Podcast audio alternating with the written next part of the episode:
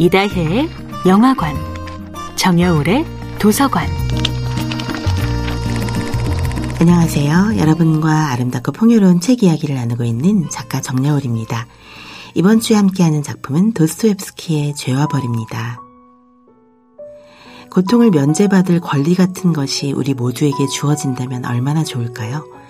여러 가지 힘든 상황으로 괴로워하는 사람들을 볼 때 고통과 싸워 이길 용기보다는 차라리 고통을 면제받는 환경을 제공하는 것이 낫지 않을까 하는 생각이 들기도 합니다. 아픔을 극복하는 법을 천번 강의하는 것보다 제대로 된 복지 정책 하나를 성공시키는 것이 낫지 않을까요? 그런데 안타깝게도 사회를 바꾸는 길은 너무 멀고 때로는 불가능하기까지 하며, 반면 우리 마음을 바꾸는 것은 그래도 가능한 일이고 희망적인 일일 때가 많습니다. 눈앞에 펼쳐진 거대한 바다를 도저히 건널 수 없다고 투덜거리기보다는 내가 직접 수영을 배우거나 배를 타는 것이 나은 것처럼요. 그런데 신경증 환자의 전형적인 사고방식은 이와 정반대입니다. 현실만 없으면 난 정말 아무 문제가 없을 텐데, 현실이 날 방해하지만 않는다면 난 완벽할 텐데, 이런 믿음이 바로 신경증 환자의 딜레마인데요.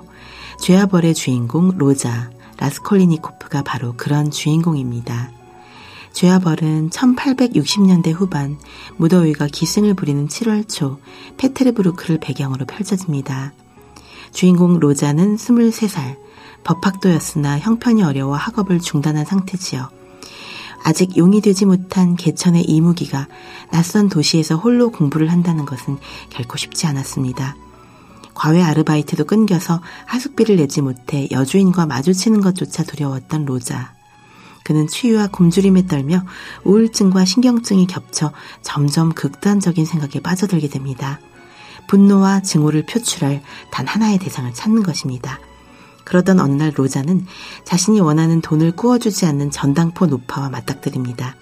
저렇게 돈만 밝히고 아무도 도와주지 않는 구두쇠에 피도 눈물도 없는 전당포 노바 이바노브나를 죽여서 그녀의 돈을 얻으면 로자는 세상을 위해 훨씬 좋은 일을 할 수 있다고 믿기 시작합니다. 신경증에 빠진 엘리트 청년 로자는 극단적인 선택을 하게 됩니다. 나를 바꿀 수 없으니 현실을 조작하려 드는 것입니다. 촉망받는 젊은이가 하루아침에 살인자가 되어버린 이 상황을 도스토옙스키는 어떻게 구원의 이야기로 탈바꿈시킬까요? 이번 주에는 죄와 벌의 눈부신 치유와 구원의 이야기 속으로 여행을 떠나봅니다. 정여울의 도서관이었습니다.